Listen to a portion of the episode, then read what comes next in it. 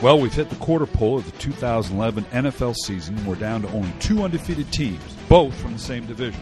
We're also seeing some popular preseason favorites watching postseason hopes vanish. Welcome to the latest episode of the Coaches Show podcast. Brian Billick here, as always, with Jim Mora. And, Coach, let's look back at week four and ahead to week five from a coach's perspective. A reminder to all you listening download the Coaches Show podcast from iTunes or go to NFL.com slash podcast. The Coaches Show podcast is also on the NFL Network Mondays at 6:30. The Coaches Show presented by Bud Light, a sure sign of the good times. Let's go. Jim, you had the game, uh, Philadelphia, uh, or I should say San Francisco at Philadelphia. This is a fascinating situation we find ourselves in with Philadelphia. I'm, I'm interested in your observations, having been there, about what's going on in Philadelphia. Well, I think the problem with Philadelphia is they can't stop anybody. You know, they can move the ball well. They moved the ball well yesterday. They they needed to be better in the red zone, but San Francisco is a good red zone defense.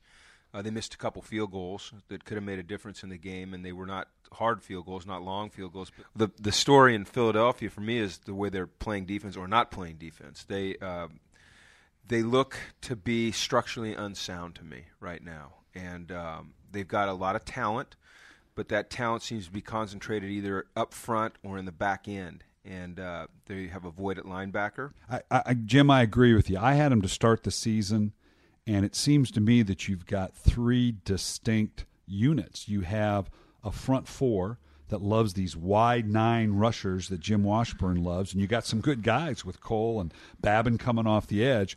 But that also, as you know, as defensive coordinator now, that leaves some big wide gaps for what is now a very young, inexperienced linebacking core. And you've got a really solid shutdown man coverage group of guys in the secondary, but they're not doing a lot of that. And I question that. Yeah, well, they, they just, you know, they're they're playing a lot of zone back there, and they don't look like they are in in um, concert with each other in the way they're playing those zones, and so it's leaving some voids in their coverage.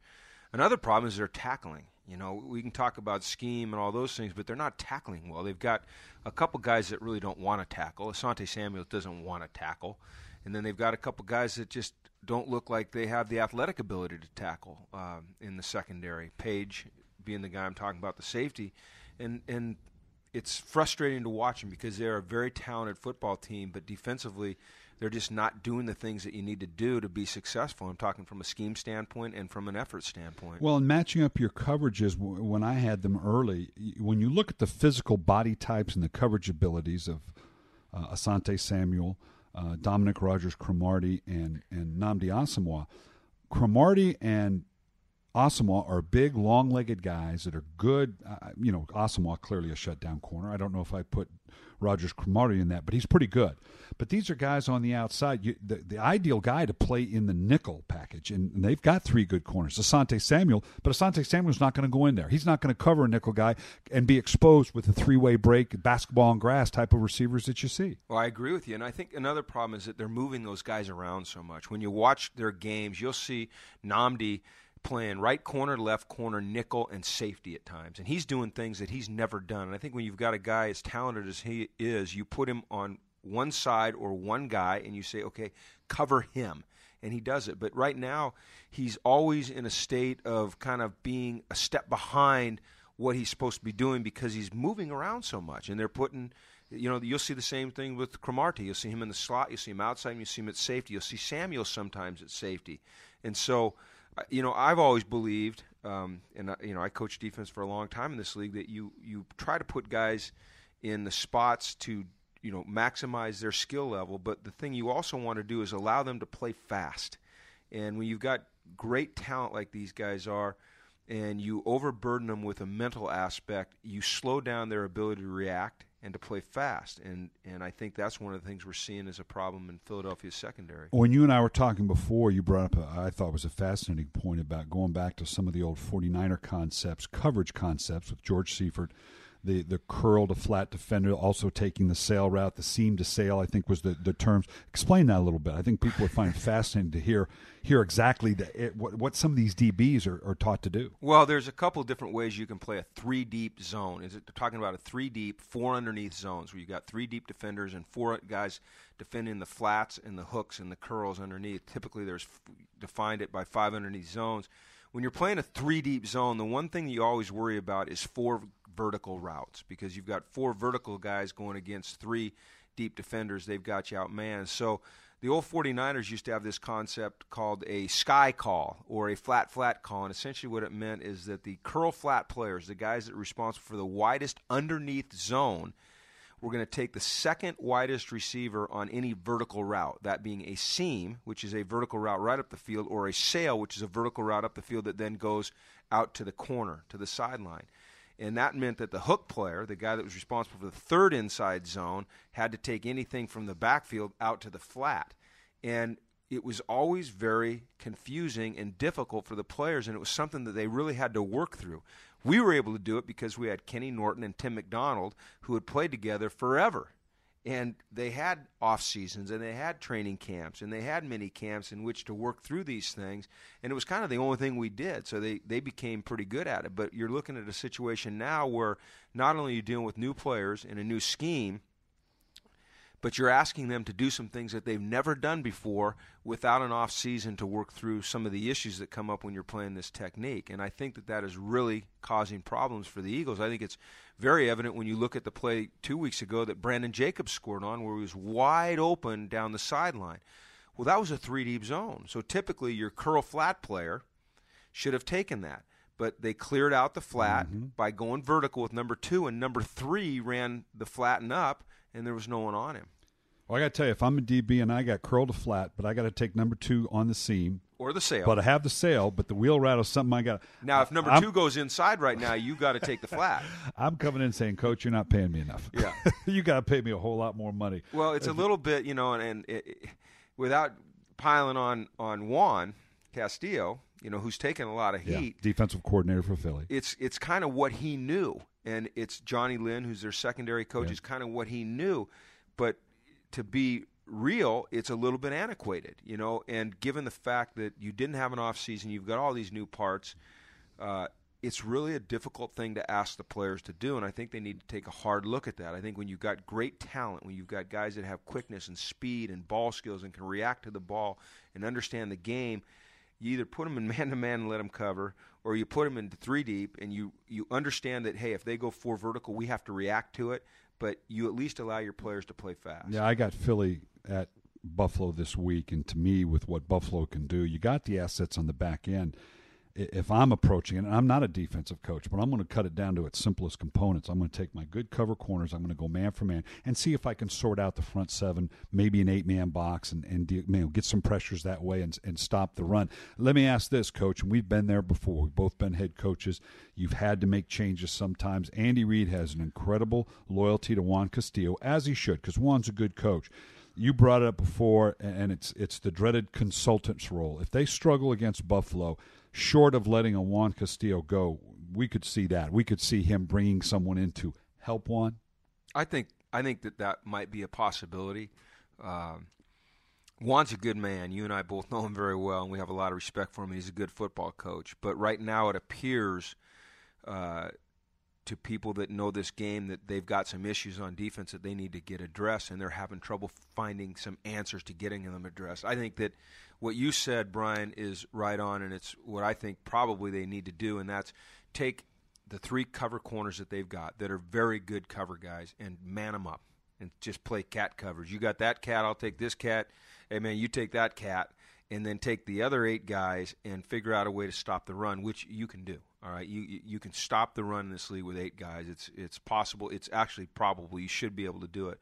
I'd get away from the three deep stuff, and I'd go to more man. I'd play man and I'd play two, and, and I'd come after the quarterback a little bit, although they don't need to do that because they've got a good four man rush. Yeah, and that's an asset for them to have that ability with just uh, bringing guys from the outside. That gives you a lot of latitude. You ought to be able to piece it together that You, way. you really should. It's it's a it's a problem, Brian, that I think is easily solved, um, and I think they'll get it solved. I hope they get it solved quick because I hate to see Juan taking taking the the. Yeah, we the and we both want. Sounds like I'm sitting across from the perfect consultant. Maybe No, they- no. It's can double to be a dip, huh? consultant on Monday morning. You know, it's right. hard to be a consultant on on Wednesday, Thursday, Yeah, Friday, Saturday, exactly especially right. Sunday. Well, let, let's move on. Uh, we've got some interesting, some teams with some interesting dilemmas, and anytime you say that, it means okay, they're in trouble. we use the, the euphemism "interesting" for oh boy, they got a world of problems here. The 0 and 4 Minnesota Vikings, and and uh, to me, the Vikings have fallen into the all too typical trap. They've had a championship pedigree. They were in the championship game two years ago. They the quarter, you know, the well documented fall off of Brett Favre. So they feel like they're a uh, if not a championship, a playoff caliber team. They go get a veteran quarterback in Donovan McNabb. They bring him in, and, and it's just not there. This is a team, they draft a quarterback in Christian Ponder with the 12th draft, 12th pick of the draft, but they still think they're a good enough team to go to the playoffs, and they just aren't. The dilemma is, what do you do now at 0 and 4? What what direction can we go? Well, I, I think that uh, you know you and I had talked before we came on the air about is it time to put Donovan McNabb on the bench and bring Christian Ponder in? Is it time to do that? And if you do that, are you telling everybody that, hey, we're giving up on this season? And I know that you have a, a pretty strong opinion on that. Yeah, I, and and this is not fair to Donovan because no, it's not Donovan's fault. It's Their issues Donovan. right now at 0 and 4 are not Donovan McNabb. But the difficulty you have when you've made that kind of mistake, in my opinion, and it's compounded, not that they made the wrong choice because Leslie Frazier's a good coach, interim coaches going forward has not been a good track record. And now you've got an interim coach that, that kind of finished strong. They made a determination about this team, yet they drafted a guy with the 12th pick. They would have been better off if I'm a if I'm in my first year of a coaching tenure and we took a quarterback, let's go. Let's let's let's build a team around him. Let's play the guy. They didn't. They went with Donovan McNabb. I don't know how now you don't. Okay, every game we don't play Christian Ponder now, I know what that's going to cost us this year. That may cost us next year. I want Christian Ponder as ready to go in 2012 as I possibly can. I think you have to make that move, and it's not fair to Donovan McNabb. And then bears the question, and I think it was a legitimate question on your part, Jim. Is it fair to ask Donovan McNabb to sit on the bench and and go through all this with you if indeed you make that change? Yeah, that's my question. Is you know I I, I think in no way is this Donovan's fault. I mean he's part of it. I mean they're all to blame uh, a little bit. But uh, if you do put Christian Ponder on the field, how do you ask a guy like Donovan McNabb to stand on the sidelines or be on the bench or not take reps at practice? Are you better off just releasing him? And that is really difficult, and especially because Leslie Frazier and Donovan have a relationship that goes way, way back. But I do agree with you, Brian. I think I don't think it's fair to, to uh, Donovan, but I think it's time to go ahead and put Christian Ponder in there and see what he can do. Uh, see if maybe he gives the team a spark. Maybe he gives the fan base, the organization, some hope. Uh, because right now they don't have hope, and I, it's really interesting. You bring up the, the playing the rookie quarterback or the veteran quarterback, and there's three kind of different levels here. First of all, you've got Minnesota, like you said. They said, "Hey, we've got a chance to be a pretty good team. Let's we're going to draft a guy for the future, but let's bring Donovan McNabb in, and we're going to be okay." And it's not working for them. You have the Tennessee Titans, who maybe didn't think that they were a playoff team, but maybe on the cusp. They bring in Matt Hasselbeck after having drafted Jake Locker, and Matt's doing really well. Right. And then, and these are all three new coaches too. And then you've got Carolina, who brings in Cam Newton, and boy, they put him on the field. Now they're struggling to win games, but they see the future is really bright with this guy. A lot of ways to get it done, Yeah. and and and let's qualify it as well. We're talking about an 0 4 Minnesota Viking team that has to that happens to be in the same division with the two NFC 4 0 teams. Exactly. So, are you going to overtake them statistically? With odds would be no. Are you going to be a wild card team? Boy, you got to get on a heck of a run here. Not that you're going to throw off the season right now, but so maybe it is a little bit early. But the sooner you can get to Christian Ponder, come to the opening of 2012, you'll be better off for it as a team. And it's not just putting Christian Ponder in. This team probably needs to be blown up in a lot of different ways in the offseason. They're getting older on the front seven. They're, they're secondary. They're off, and there's a lot of areas that need to be addressed. You've got your quarterback. You think, and we still don't know if Christian Ponder is worth Let's worthy of out, the though. but you got to find out going forward. And and it's a tough position to be in when you're an interim head coach that had now taken over, and there's still going to be those questions. All right, let's move on to uh, another team. That amazing game on Sunday night, Jim. You and I travel on Sunday nights coming back from our game, so we kind of pick up bits and pieces of it. I happened to get in a little bit earlier and saw the tail end of the New York Jets Baltimore Raven game. That was an amazing game. Uh, it was amazing, obviously, the returns, the fact that the Baltimore Ravens could have literally not stepped on the field offensively and won that game the way it came about. I was a little concerned about Mark Sanchez. At some point, for them to truly be a championship caliber team, you know they're good on defense, although they have been hit pretty good now. Um, but Mark Sanchez is going to have to take that team on his shoulders a couple times during the season, and maybe in the playoffs as well, to be a championship caliber team. And so far, um, you're seeing some signs that I don't know if he's up to that. Well, he's been inconsistent. Uh, certainly, he's been inconsistent, and I think that's a very a very fair observation. I kind of like Sanchez. You know, I think he's a winner. I think he's always been a winner. I think he's gotten, he's been the quarter. I shouldn't say he's gotten them to the AFC Championship two year two years in a row because that wouldn't be accurate. He's been the quarterback of the team that's gotten to the AFC Championship the last two years. But I, I do think it's time for him to to take a step and perform really well in a really important game or a really big game. And uh, you know, he did not play well last night, and uh, there's a lot of reasons for that. But I, I'm still a Sanchez guy. I mm-hmm. still like Mark. I think he's tough-minded. I think he's a tough physical guy. I think he, he is a competitor and a winner. So I'm going to hang in there with him. Yeah. I'm going to hang in there with him. I'm, uh, you know, I'm I'm uh, I'm kind of a Jets guy right now. You know, I know they're two and two. Yeah, they're I, a good football they're team. They're a good football team. Yeah, you know, no one needs to back off the Jets and them being a capable team. But clearly, for them to get to the stated objective, and we're going to get there according to Rex Keep Ryan. We're going to win the Super Bowl. It's going to take dynamic quarterback play, and doesn't and I, it always? Don't, don't it, it, it, does, and that's does. where we are as a league. There's no question about yeah. it. They've got the defense to do it. They can run the ball. So I think guess Brian, the question is, can he? Is he going to be that guy? I is think one of the issues for Mark Sanchez, and this goes more to structurally what they're doing. When I've seen them play the Ravens in particular, yeah. and I again I'm, I'm kind of uniquely qualified in seeing Very teams try to get ready yeah. for the Baltimore sure. Ravens. I think they're trying to do too much when they play the Ravens. I think they're trying to get too to too many perfect plays. You got to just play fast and furious when you play the Ravens. Maybe you're not going to be in the right number count, but if you try to size up where Ed Reed is, try to get a number count, get too many checks in the system, you stymie your offense. You cannot play hesitant against the Ravens. When I've seen the Jets versus the Ravens, I think they might be asking Mark Sanchez to do a little too much thinking. Is that is that an issue with the the offensive coaching staff? Maybe misdiagnosing what he's capable of? Well, I think it's more to do that that recognizing that what they're asking him to do, which he's done at other times, to do that against a Raven team that plays so fast and so furious that you may be putting him behind the eight ball a little bit. Maybe you just call and run some things and let him sort it out at that point. Uh, that would be my observation. Because I again, I'm not I'm not giving up on Sanchez, but you, they're probably going to see these Ravens again. Yeah. And so they're going to have to figure this out, short of just don't turn the ball. That's tough to ask a quarterback. Look, just don't lose it for us. Oh, by the way, you may have to go out and win it for us yeah, give well. me some ways, rather than just telling me not to lose it for us, give me some ways that, that I can function better in the scheme of what we're trying to do.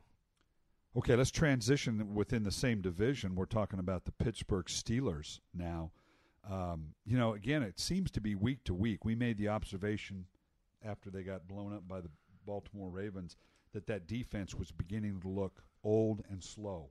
And and I think we saw a few signs of that against Houston, who's a very good football team. We can't dismiss the fact that it was against a good team, but and and the fact that they were on the road, and that is a factor as well. But I think again now it's two out of four weeks we've seen some signs that maybe the Steeler defense is showing a little bit of its age. Well, you know, Brian, when you think about the Steelers defense, you think about their ability to really rush the passer, uh, stuff the run, and then take the football away. And they are minus ten in the turnover ratio category this year, and they have not taken the ball away one time on defense. Now, if that's a sign of being older and slower, I don't know, but it very well could be because we both know the margin of success and failure in this league is so minute.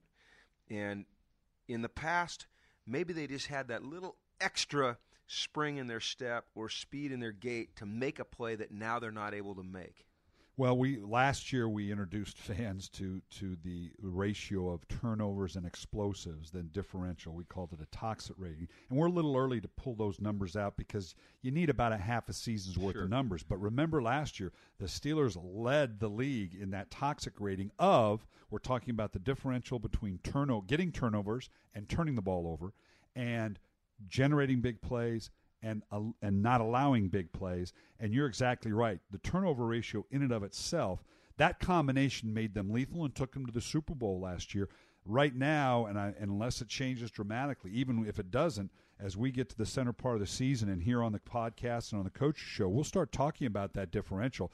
They're they're not going to be on that same end of the curve as they were last year. No, I mean Brian, they're minus ten Yeah. after four weeks. I mean that really to me is incredible, and I think that tells the story of their inconsistency, and it very well could tell the story of the their age on defense. You know, are they just not able to make those plays? I think a great example was last week when Shane Palmola was coming off the edge and he went for the handoff. He tried to make that play, swatting the handoff away, and he didn't get it. And maybe he would have got that last year, the year before. You know, so I think they're they're still a very good football No team. question You know, we we like their toughness. Uh, we love their their head coach. Uh, we love their mindset. Uh, but there are some concerns. All right, let's let's talk about uh, and I and I gotta uh, I'll I'll bring it up because a couple weeks ago when we talked about the Co- Cowboys and Tony Romo, you and I went round and around a little bit. You had some questions about Tony Romo. I think he he has the abilities as you do to be an elite quarterback. He's not there. Well, I got to begin to backpedal a little bit. I'm a little concerned about some of the decisions I saw last week, uh, and also the fact that that uh, I think the play calling. Uh, I think Jason Garrett needs to look at what he's asking Tony Romo to do when you're up on the Detroit Lions the way you were. But but uh, I gotta I gotta uh, uh, bend over and take my licks from you on this one a little bit. Well, look, I I like Tony Romo. I think he's a very skilled player, and he puts up great numbers. But here here's my issue. You know, I I understand they're America's team, and we're all infatuated with them. But they need to, for me, they need to do something. You're this right. is this is to me, this is a this is just another very very average organization in the National Football League. Yeah, and I think that's a legitimate observation. It was interesting. Uh, they've showed us a, a tweet from Dirk Nowitzki to Tony Romo. It says, uh, Dear Tony Romo, don't worry about all the critics. I've heard that same garbage for a long time. Keep working hard and keep improving. The difference right now is Nowitzki's got us a championship Right. ring, so it's easy for him to say that right now. But I, I agree with you. I, you know, it is it is the nature of it. They are America's team. Dallas is always going to be in the forefront because it is the NFC East. But you're right. There are a lot of other teams that. Uh, uh, you know, right now they're in the category of the St. Louis Rams and, and, and some of these other teams that, that aren't very good right now. Right. All right, let's talk about a good team, the Detroit Lions. You know, and and uh, I made the comment that for them, notwithstanding whether Dallas is good or not, if they could go into Dallas, America's team, on the road and get a win, that would be the legitimizing game for them. The fact that they did it coming back the way they did, that to me just shot that This this is as legitimate a team as we have in the NFL right well, now. Well, they're you know you and I had talked before coming on the air, and they're so complete as a team, and and really, I think if you look at the organization from the top down, they're all in sync with who they want to be and how they want to get to being who they are, and they draft the correct way, they draft the right players for their scheme. Uh, they've got an excellent coaching staff. They've got a, a, a head coach who's doing a tremendous job. They've got coordinators on both sides of the ball that are very experienced in this league. They know how to make adjustments. If their personnel changes, whether by injury or because they bring someone new into the organization, they understand how adjust, how to adjust their schemes to fit that guy's talents. Uh, they're just doing a lot of things well. and they had a plan, and they, you're exactly right. They stat Martin Mayhew and Jim Schwartz have done a great job defensively with Gunther Cunningham as the defensive coordinator.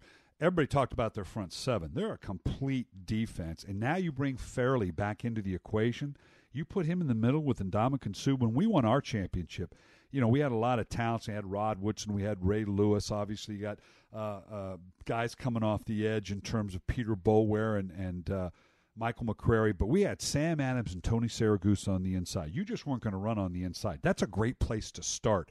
If Fairley can come back and stay healthy for Detroit, that's an impressive group. And then offensively, Scott uh, Linehan, who is one of the accomplished veteran coordinators in this league, they had a plan, the two tight end offense that they like. They've got Jahvid Best in terms of, and, and the big thing, obviously, Matthew Stafford's for real. I had questions about his accuracy coming out.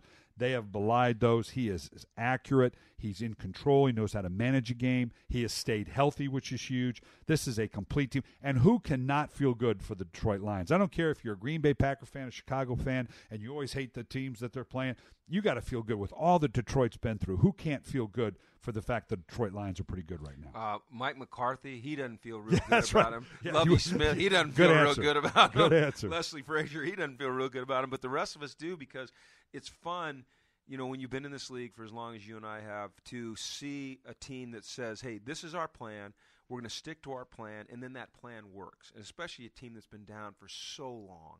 And rather than spending time talking about the Dallas Cowboys, it's fun to spend time talking about a team that, that you know, as an organization, they're solid.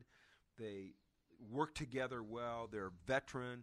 They trust each other, and it's fun to see them have some some, uh, some success. Now, let me ask you, as a head coach, they're in a different spot right now. I always worried about Detroit when they hit adver- adversity because for ten years you you had a, a bunch of guys on your team that had never had success. Right. So when adversity hit, where was the reference frame to say, okay, we're okay, we can get past that? Well, they've done that now. They've gotten over some humps. They've gotten over from being behind. All right, they're on top of the heap right now. As a head coach, how would you approach keeping your guys? Okay, wait a minute now. Let's don't get too. Far. How do you keep them from getting too carried away with themselves? Well, that I don't know that that'll be a big problem in Detroit. Uh, they seem pretty grounded. And If you've ever been around Gunther Oh. Cunningham, Yeah. you know he's not going to let anybody get get out of their lane. Uh, I think that it's great that they've been able to overcome adversity the last two weeks and win when coming from behind. But I also think at the same time, as a coaching staff, you you show them.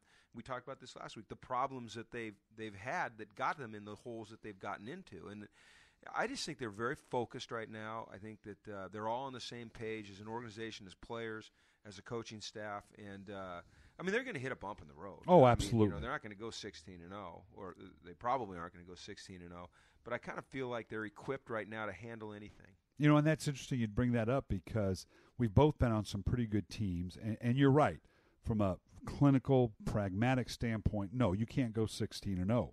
But each week, can you look at the team you're playing and saying, "Can we beat this team?" Mm-hmm. Yes, you can. Which at the end then means you could be 16 and 0, and and grasping or embracing that mentality. The great thing about winning is, as a coach, it's a great teaching environment because now they're feeling good. So I can go in and just rip their behinds and going, Do you know how lucky we are? Do you know how many ways we lost that game the other day? Let's look at those because you and they'll take it because they're feeling pretty good about themselves. It's a great teaching environment. Well, they're young and they have high character and they're having some success. And like you said, there are things that they can do better. And I do agree with you. When you look at the season, you say, my goodness, it's 16 weeks. How are we going to win all those games? I've always tried to break it down into a one game proposition. All right. We just want this week, let's just be 1 and 0.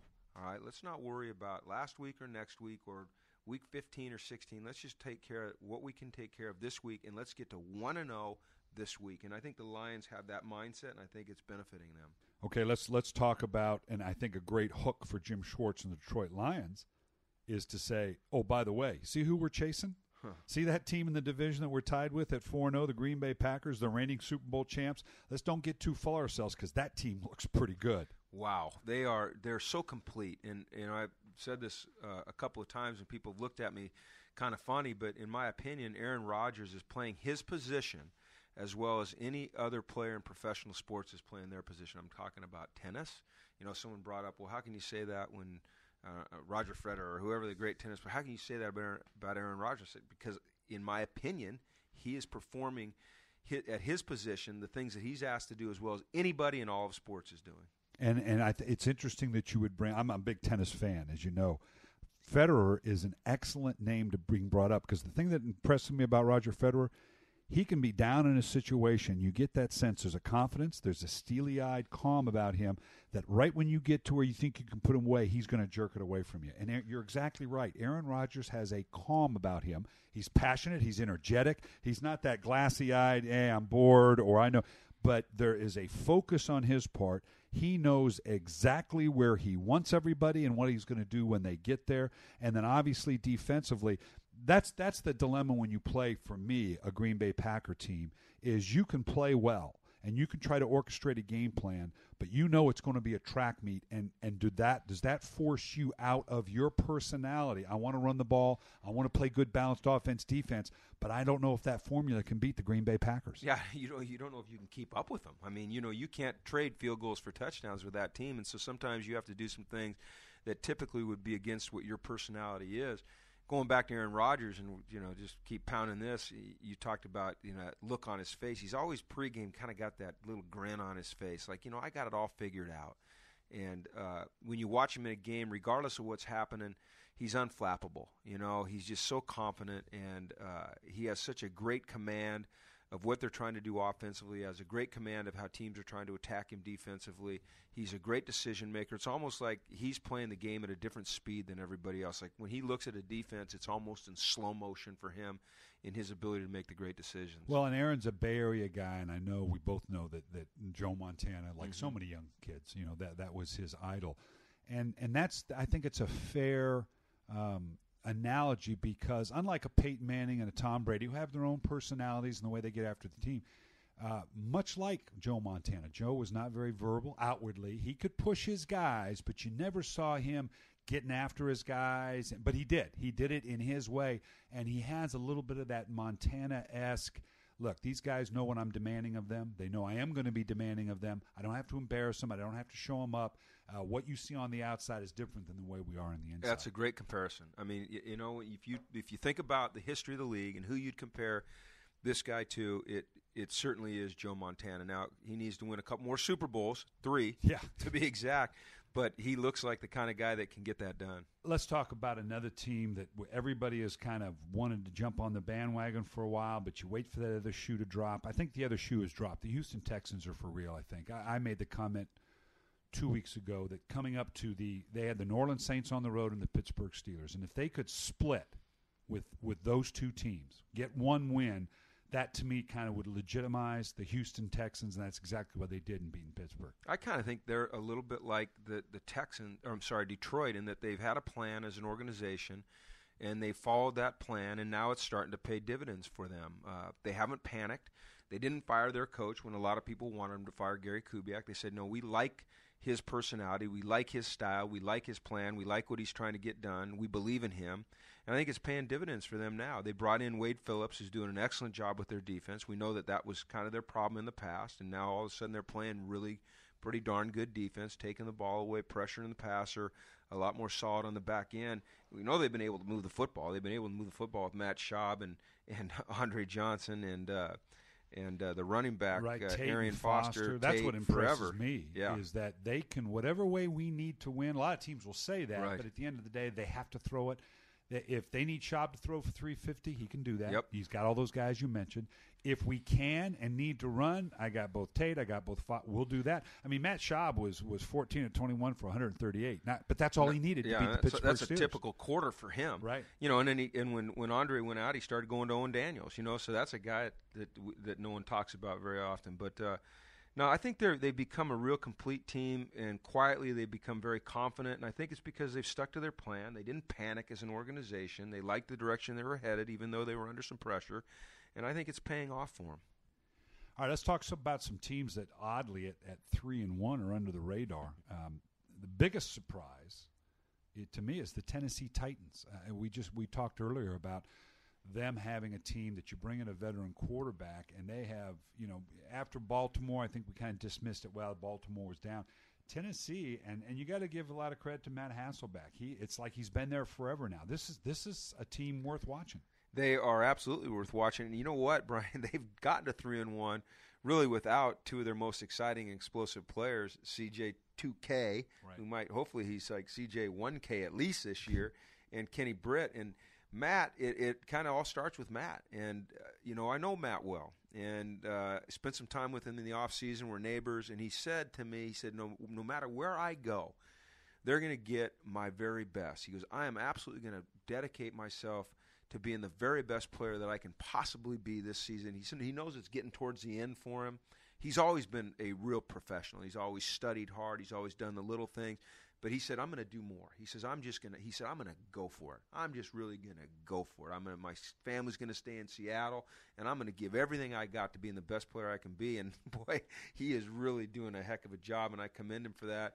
I think there's probably uh, a lot of people around the league that said, "Darn it, we wish we could have gotten this Matt Hasselbeck guy. He's not bad after all." Well, can you and and not that Tennessee's not a legitimate team they are, but can you imagine there are some teams around the league that that veteran presence uh, what a difference that will make. You can't help but admire what he has done. And you're right, the upside for this when when CJ comes back, Oh. this could this could be huge. and he's coming back. We Oh, know yeah, absolutely. we know that he is going to get up to speed and he is going to be a great player at some point this year. And Matt Hasselbeck is one that will embrace that and says, "Fine, if I turn around and hand it off forty times to him, my life just got real, real good." The other one that's kind of scary, if for no other reason, because of their history, a three and one San Diego team. Well, you can say, well, they're a good team and they've got some good players, but being three and one this early in the season, that's just not their mo. It could get scary how good this team could be going down. Yeah, and it's funny that you know when we're talking about teams that no one's talking about, no one's talking about the San Diego Chargers. We always talk at this point in the season that they're either one and three or two and two, or they're struggling, and how are they going to overcome this hole they've dug themselves into? And then they over they overcome it, and now they're sitting at three and one, a quarter of the way into the season. Granted, they haven't beaten a great team yet, or even a really good team yet, but still, Brian, they're three and one. They're building momentum, and I'm excited about the direction they're headed. Yeah, the interesting thing for them going forward for me now they've got a bit of a road stand here. The, the, the three game road stand that's going to test them a little bit. That includes uh, they're going to play Denver and Kansas City, which in and of itself you, you're thinking, okay, how tough can that be? But the fact that it's on the road, if they can beat Denver and Kansas City in those locations, they can kind of put an early cap on the division. They got a long, long to play. But uh, if I'm not mistaken, they're also going to play the New York Jets, and that's the one that is going to be very interesting to me. That that'll be tough. No, they've got it, and and don't forget now the Raiders have you know proven to be a pretty uh, sturdy foe as well this year. So, but at least they're sitting at three and one early in the season, and uh, we know they're an outstandingly talented team on offense. Uh, we we both like Philip Rivers and what he's able to do. Their defense is playing well. I like that they're going about it kind of under the radar, you know, because uh, I like the fact that we're not talking about them, and we'll see when they when they go up against the well, they got the they bye. They play the Jets, and then in the division, I guess my point is with the three games, they may be vying with the Jets, whether not necessarily wild card, but in terms of they may see that team again, and the fact that it could be a now in San Diego, that could be a big plus.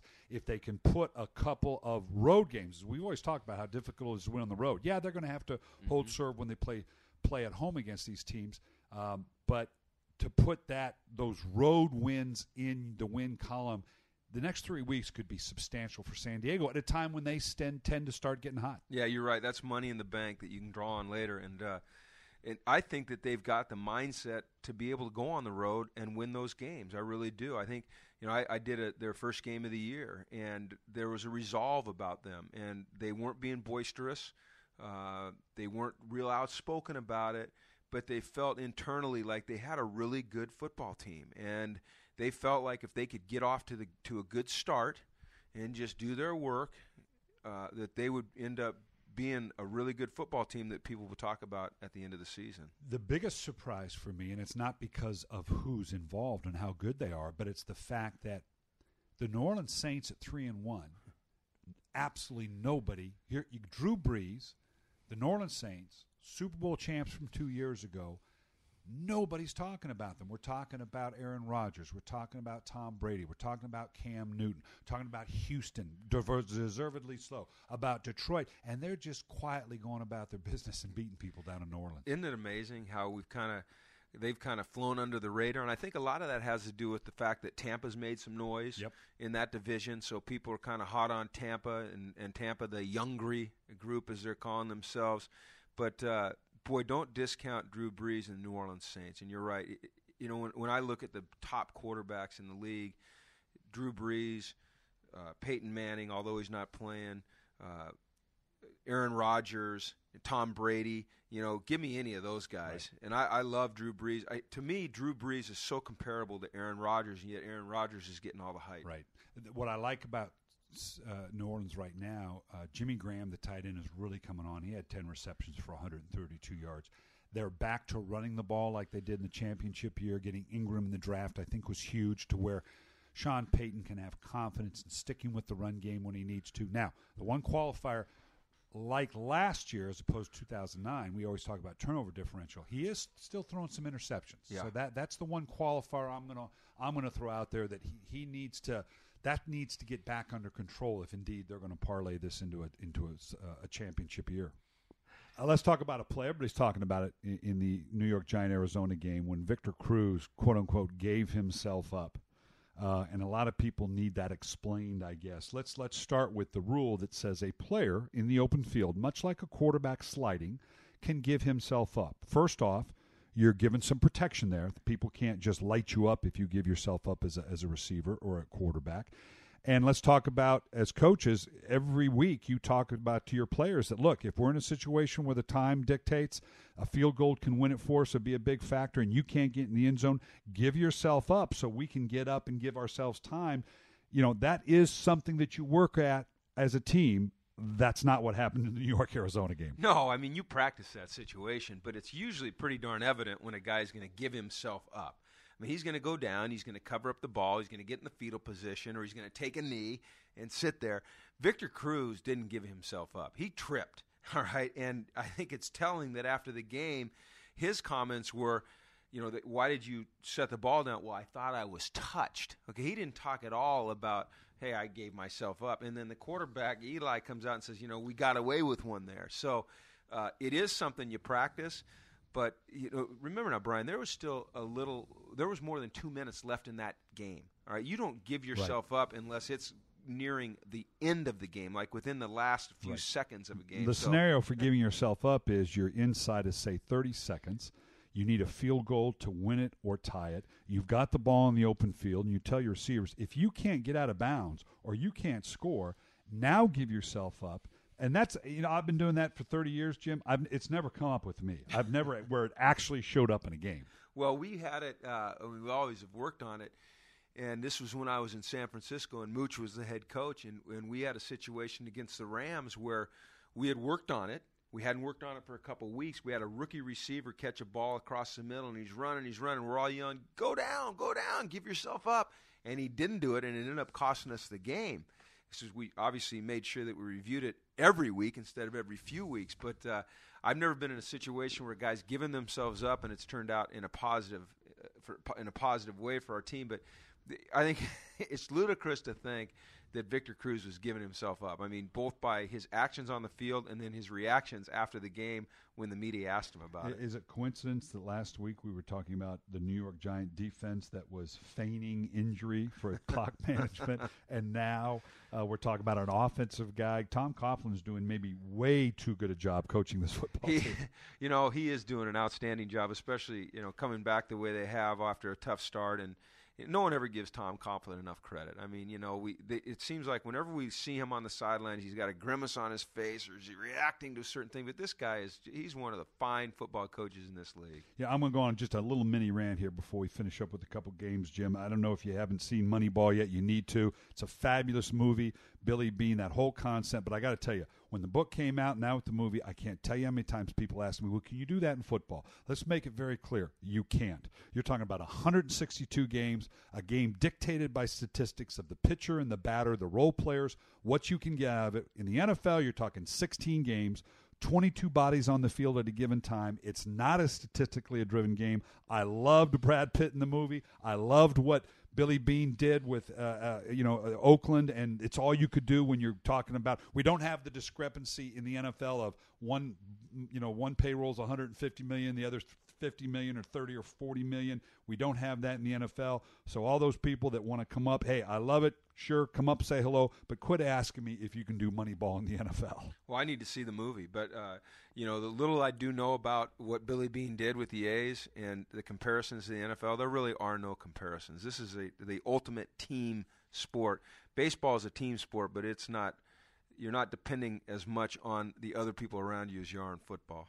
Okay, let's do a quick riff on some of these teams, uh, real quick. New York at New England. The Jets going in New England. You think? Well, that's going to be the game of the week, the one I want to watch, and uh, I'm going to take New England in that one. Yeah, like we said, I'm not sure. We'll see. Can Mark Sanchez keep up? Uh, you're not going to stop Tom Brady, but can he keep up with Tom Brady? I'm not sure he can. Now, before you go on, let's give Rex a little credit here because if there's anybody in Yeah. this league that's capable of rallying his team behind a theme of, you know, it's us against them, everyone thinks we're done, we played lousy, and, and can push the right buttons to get his team ready to go into New England and win, I think it's Rex Ryan. Yeah, I, I, I would not disagree with you at all. Interesting game. Green Bay at Atlanta. We've seen this before. I did the Green Bay Atlanta game during the regular season last year. The postseason, obviously, a different situation. Atlanta is very good at home. I don't know if they're really playing well enough yet to hold off the Green Bay Packers. Well, they just escaped with a win in Seattle yesterday, you know, by the hair on their chinny chin chin. And Green Bay has so many weapons offensively, and we saw what happened in the playoffs last year. And I don't know that the Falcons have upgraded their defense enough yet, to personnel wise, to stay with Green Bay. They need to be in a lot more sync offensively to keep up with Aaron Rodgers and that group. Game I have for Fox Philly at Buffalo. You know what? We've already talked a great deal about uh, Philly, Buffalo, a surprising loss to Cincinnati. I think Philly gets it if for no other reason. Forget the strategies, the X and O. They have to have this game. They absolutely have to have it. I look when I did the Philadelphia San Francisco game this past weekend, and Mike Vick told me he says, "Jim, this is a must." Win game. We have to win this game against the San Francisco 49ers. Now they're going into Buffalo, a team who can really move the ball on offense in a must win situation. And unfortunately, after watching the Eagles play defense and their style of play and the, and the passion or lack of passion they're playing with, I, I don't think they can get it done, Yeah, Brian. you're probably right. Again, I'm hanging my hat on the fact that, that they have to win. They just have to. You're getting emotional. on I am getting emotional on you. And Chicago at Detroit. I had the Chicago game. I love the way they ran the ball. I don't think they'll do it two weeks in a go because in a row because I don't think they're going to be able to run the ball against Detroit. I think Mike Martz will bail on it. Uh, I think Detroit is strong enough, complete enough team at home. I think Detroit wins at home. I do too. I think Detroit's defense is uh, outstanding. I mean, can you imagine what the atmosphere is going to be like in that stadium? I mean, they haven't had a game like this in years, and I think that the Detroit Lions will feed off of it. I think they've got the things going in the right direction. They've got great confidence, and yet they're still grounded enough to understand that you know they haven't got it all figured out yet. Well, before we wrap up, Jim, uh, with a heavy heart, you and I have to acknowledge the loss of, of one of our own, Mike Heimerdinger, passed uh, after a bout with cancer. We both know Mike. Uh, our sympathies obviously go out to his family. Mike uh, was one of the good people in this league. He absolutely was, and we both competed against him a lot. I was defensive coordinator competing against him as an offensive coordinator, and he always, you know, gave you problems with his strategical moves. But you know, more than that, he was just a, he was a good man. You Yeah. know, he was a good person. He respected the game. He respected the people in the game, and uh, we'll all miss him. Well, we could go on with these topics all day long, but there is a, even a finite time to even on the internet. So remember, you can be with us every week on the NFL.com slash podcast or download the show on iTunes.